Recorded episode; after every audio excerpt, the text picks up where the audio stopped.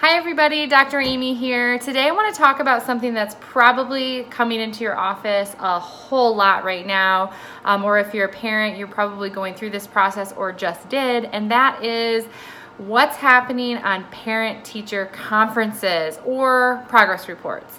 Um, so in our area, everybody's kind of had their sit down, their parent-teacher conferences with their with their child's teacher. And what we're doing there is hopefully we're getting a really good report, things are going well. Um, unfortunately, very commonly we're getting reports like um, your child is having trouble meeting these expectations behaviorally or meeting these expectations academically, and we have some concern and we're kind of midway through the year and we want to talk about what we can do.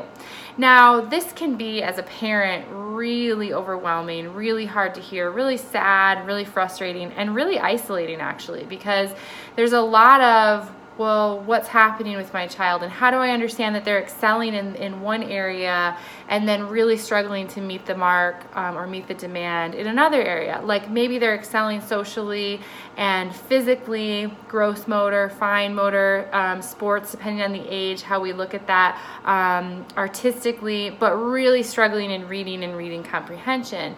Or there's a million different variations in the way that conversation can go. The biggest thing that I want to talk about is first, you guys have heard it, you hear me say it all the time, but the reality is we know that there's a reason for all behavior. Just like that, there's a reason if your child is struggling academically. There's a there's a reason if your child is struggling in the gross motor or fine motor realm. What we don't want to do is say they have this deficit and we define them by that deficit and they start to as the as a child start to define themselves by I'm not a person who's good at reading or I'm not a person who's good at playing sports or making friends. This is a really slippery slope. We do not want to be having the lens of deficit. Now, the challenge with that is it's important to understand where a child or an individual is, no matter what age, a two year old to an 18 year old. It's important for us to understand where their strengths and weaknesses lie.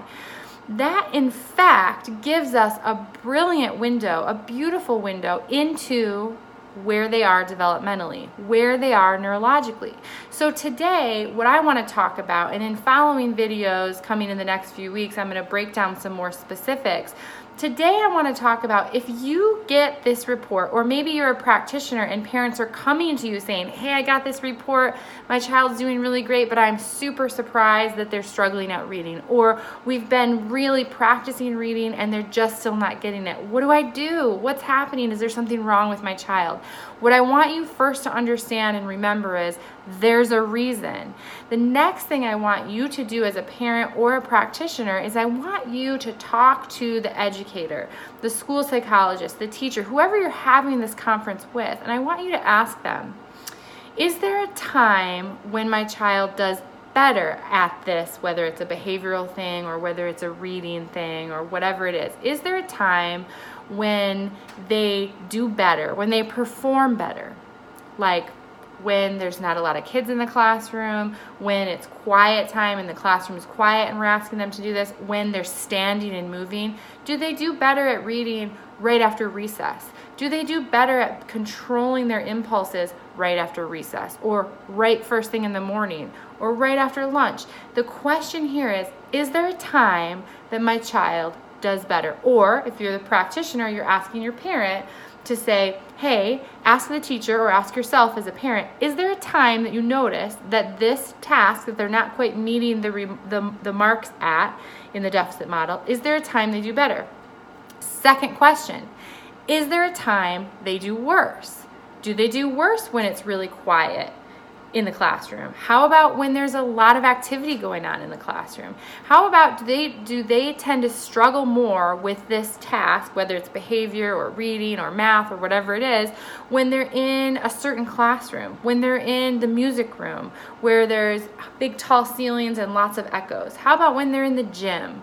Um, when did they do better? Is there a time? And if they can't answer the when they do better, when do they do worse questions, we want to ask the teacher, ask the helpers, ask the parents to put their watch and wonder cap on. We want them to start to watch and wonder. They don't have to know what it means at this point, just like you don't need to know what it means at this point, but we're going to explore that as we go. We want you to start marking down, oh, interesting. I noticed that Johnny does do better at his spelling or his reading right after recess. Or I notice he does better when we have breakout groups and um, he's actually standing, not sitting.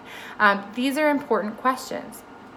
The next thing I want you to ask is if, for example, this is a academic task, this is a reading, writing, math, creative writing, whatever it is, that's not quite there yet, that we're not meeting the marks on yet, I want you to ask some other questions. And doctors, I want you to observe and answer for yourself and converse with the parents about this. If it's an academic task that we're not quite meeting the mark at yet, I want you to ask about some of the downstream things that are there. How does this individual do with controlling themselves in the classroom? How does this, these are the questions, how does this individual do at moving their body in space? How's their fine motor skills? How about gross motor skills? Are they coordinated? Do they fall down a lot? Um, do they excel in sports? How do they do in gym? How do they do in music? So we're asking more, this, this academic um, task is a pretty high level whole brain prefrontal cortex area um, skill. We want to know how are we doing in the, the other areas that come from different developmental stages in brain development. How are they doing with their auditory skills? Are they good at receptive language and then expressive language like do they follow instructions? One step, two step, three step? Did they seem to get lost in there? That's a question. How do they do at music? How about um, uh, following instructions? How about communicating their needs? Then we want to ask how are they doing in the gross motor realm? Like, are they coordinated? Do they play with peers um, at, at recess? Do they sit there? Are they introverted? Are they shut down? We're asking other questions that are downstream that are giving us windows into earlier brain development so we can start putting the pieces together to why we're having specific struggles that we're having. Remember, we're going to dig into this in further episodes um, here coming up in the next few weeks, so make sure to follow us on this page, Dr. Amy Focus page. But these are very common stressors and struggles this time of year when we get to the mid midpoint of the year. We're having parent te teacher conferences. Remember, there are no bad kids. We are we do not have broken brains. Uh, there's a reason for behaviors, just like there's a reason for wins. There's a reason for academic struggles, social struggles, and behavioral struggles. struggles. It is our job to watch and wonder, know how to put the pieces together, and help these children and adults fill the gaps in their development, course correct, and set the stage for a better expression of life. Your homework now is to go back, watch this, ask the appropriate questions, and we'll start to dig in to figure that out.